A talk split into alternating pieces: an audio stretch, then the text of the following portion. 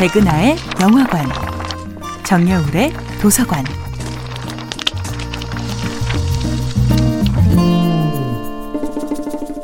안녕하세요. 여러분과 아름답고 풍요로운 책 이야기를 나누고 있는 작가 정여울입니다.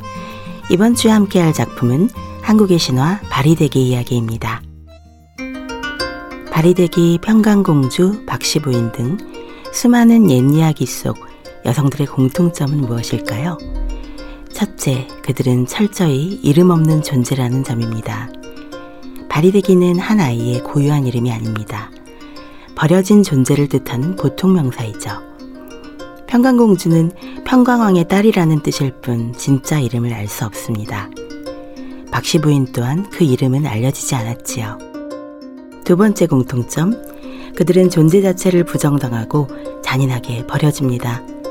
바리대기는 딸이라는 이유만으로, 평강공주는 아버지에게 저항한다는 이유로, 박씨 부인은 얼굴이 못생겼다는 이유로 버려지고 무시당합니다. 세 번째 공통점, 그들을 버리고 짓밟고 품어주지 않은 세상을 향하여 더 커다란 사랑을 보여준다는 점입니다. 그들은 자신에 대한 증오와 편견이 잘못된 것이라 논박하지 않습니다. 자신을 구해주지 않은 세상을 오히려 아무런 대가 없이 구원합니다. 이름조차 얻지 못한 자들, 사랑다운 사랑을 받지 못한 자들, 공동체 내부에 안전하게 속하지 못한 자들의 유쾌한 패자부활전이 바로 문학입니다. 그 중에서도 바리드기 신화는 제 마음속에서 언젠가는 꼭 담고 싶은 이상형으로 자리 잡고 있습니다. 바리데기는 태어나자마자 버려졌습니다. 오구대왕의 일곱 번째 딸, 그러니까 공주로 태어났음에도 바리데기는 공주다운 삶을 한 번도 누려보지 못합니다. 자기 존재의 아름다움을 펼쳐볼 기회조차 없습니다. 또 딸이라는 이유만으로 버려졌으니까요.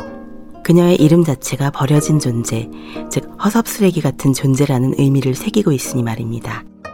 바리대기는 철두철미하게 버려집니다. 하지만 자신을 버린 아버지의 병을 고치기 위해 머나먼 서천서역국으로 치유의 꽃과 물을 찾아 나서기로 결심합니다. 서천서역국은 한 번 가면 다시 돌아오기 힘든 무시무시한 죽음의 장소이지요. 바리대기의 가슴 속에는 어떤 원망과 슬픔이 자라고 있었을까요?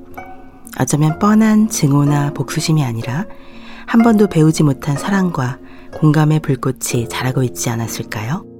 이번 주에는 바리대기의 모험 속으로 함께 여행을 떠나보겠습니다. 정야울의 도서관이었습니다.